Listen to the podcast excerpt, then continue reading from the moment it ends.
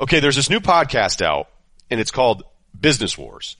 And the one they gave me to read here, I'm pumped about because I read the book about the USFL uh, from Jeff Pearlman, and this is exactly the beginning of that book. And these guys do it. So let, let me tell you a little bit about it. In 1961, a businessman named David Dixon had been working with the NFL to bring an expansion team to New Orleans. And year after year, Dixon basically sees the NFL expand. They go to Dallas in 1960, then to Minnesota. So he gets upset and is like, all right, whatever. So he meets with some of the world's wealthiest men to create an alternative to the NFL. That alternative would be known as the United States Football League, the USFL. And think about that. That's like 20 years before it even happened. So the USFL, NFL went head to head for years on and off the field. The stories about how the USFL there were rules the NFL had about bringing in college players. The USFL's like, we don't have those same rules. And they started bringing dudes in and they actually were making a real impact. When you go back and read about this stuff, and it's really pertinent, especially to football fans today, is because we're seeing some of these new leagues try to pop up here in the spring and see if there's a market to go after. So the podcast continues through those years. The fight was chronicled in the podcast from Wondery Business Wars. Again, join host David Brown as he breaks down the mighty highs and incredible lows in the football business matchup that would solidify a league's future. You're about to hear a short preview of Business Wars where you're going to meet David Dixon and hear how his frustration over the lack of a team in New Orleans love the city, would lead him to create a challenger that would try to take the NFL down. It is very simple to sit here years removed and be like, oh, whatever, that was never going to work. I'm telling you, if certain things did not happen the way that they happened, there were very successful franchises in the USFL. There were. Some of the markets, it worked. Others, it didn't. So while you're listening, go subscribe to Business Wars on Apple Podcast, wherever you're listening to this, or find a link in the episode notes that will take you there.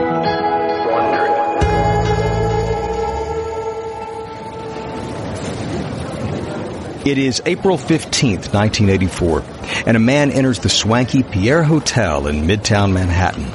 The lobby is an ode to Big Apple wealth and status. High ceilings, crystal chandelier, a black and white checkered marble floor. The visitor fits right in. He's nattily dressed in a pinstriped gray suit and red and blue tie. His polished black loafers reflect light from above.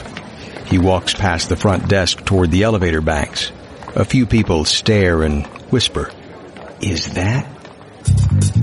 Pete Rozelle, the 58-year-old commissioner of the National Football League, is hardly just another executive. No, he is the king, czar, and headmaster of the most powerful entity in professional sports. Rozelle does not want to be seen here. Certainly doesn't want this visit to appear in the Times or Daily News. That would be disastrous. So he keeps his head down, walks into the elevator and presses P for penthouse. The 41 flight trip feels like an eternity. What is he even doing here? Aren't there better things to do, like jabbing his eyeballs out with pencils, like watching an endless loop of Joanie Loves Chachi reruns, like he finally reaches the penthouse level takes a few steps, and knocks. Pete, how are you? Hello, Donald.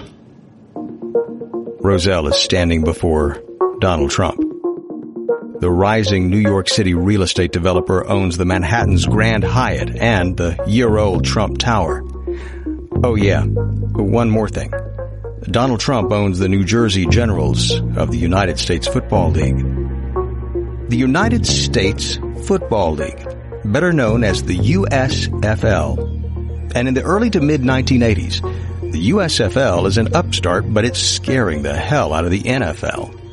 When Rozelle received the call from Trump a week earlier, the NFL commissioner didn't know what to think. The two men have met a handful of times at charitable balls, but they're hardly friends. But business is business. And when the owner of a team in the rival league calls, you have to listen. So, Rozelle wonders, why does Trump so desperately want to talk? Rozelle shakes Trump's hand and enters the suite. So, why am I here? Trump is a baby-faced man of 37. His hair brown and wavy. His lips are thin and the color of fruit punch. When he talks, his hands move like blender blades. Pete, I'm gonna be blunt. USFL. You and I both know it's a joke and it's not going anywhere.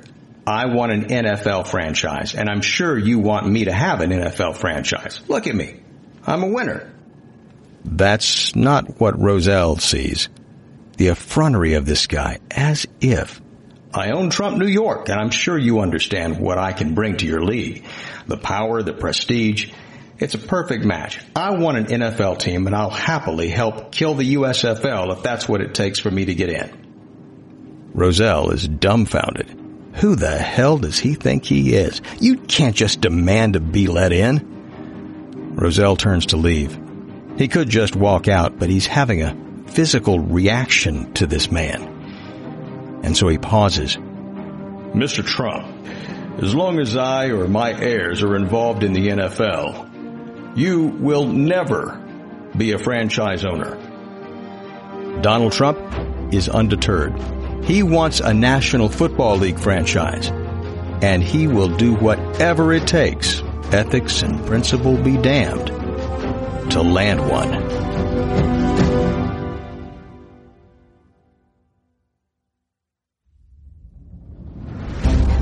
From Wondery, I'm David Brown, and this is Business Wars.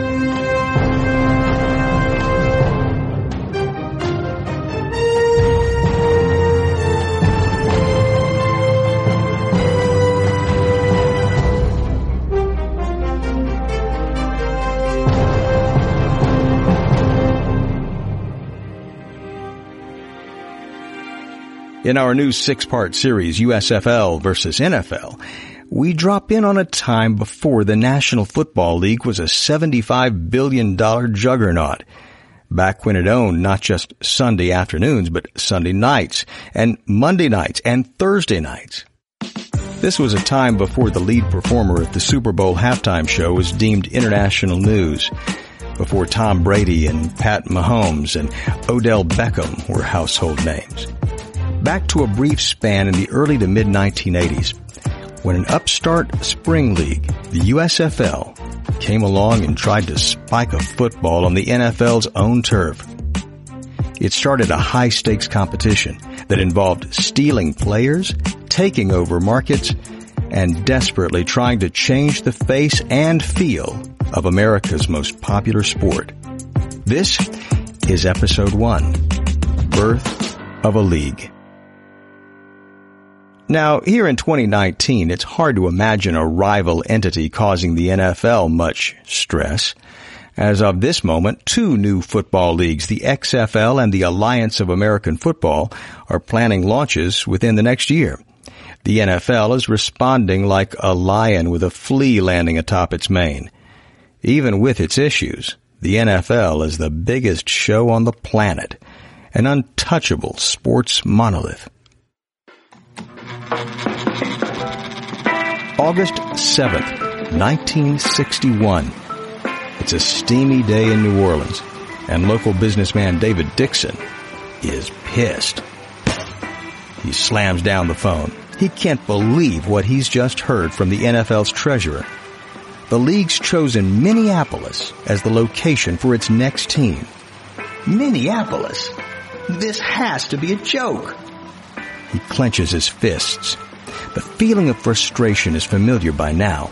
Though Dixon is just 37, he spent the past decade trying to land an NFL franchise in his hometown of New Orleans. To Dixon, a football team takes a city from the minor leagues to the majors. It means you don't merely exist on the map. You're a destination. And he was assured New Orleans would be next. Dixon walks into his kitchen where his wife notices he's clenching his jaw. Bad news? They rejected us again. I really don't know how much more of this I can take. Well, there'll always be another chance. Will there? Will there? Dixon's frustration morphs into anger, and that anger morphs into rebellion. He loves the NFL, but does he really need the NFL? You know, the only reason football is known as a fall sport is because Rutgers and Princeton played the first ever game in the fall. Do you know that? If those teams had played in the spring, football would probably be a spring sport, don't you think? Uh huh. So why not a spring football league? Why wouldn't that work? Mary has no answer. Two years later, in the spring of 1963, Dixon finally takes action.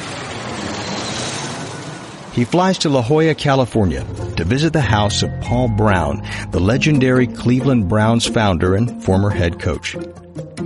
After nearly two decades, he's recently been fired by the franchise he created. Dixon knows there's no love lost between Brown and the NFL. And he also knows Brown is a no-nonsense genius with a football IQ of 500. Dixon's come to sell Brown on his idea, which he's calling the United States Football League. Hi, this is David Brown, host of Business Wars, and I hope you enjoyed this little sampler. I'm having so much fun learning about the larger than life characters and the human drama behind these epic stories, and I hope you'll consider this a personal invitation to join us for more. It's really easy to do. Just subscribe on Apple Podcasts, Stitcher, TuneIn, or wherever you're listening to this. You'll find a link in the episode notes as well. And we hope you'll tell your friends to check us out and subscribe too. Let us hear from you, and thanks for listening.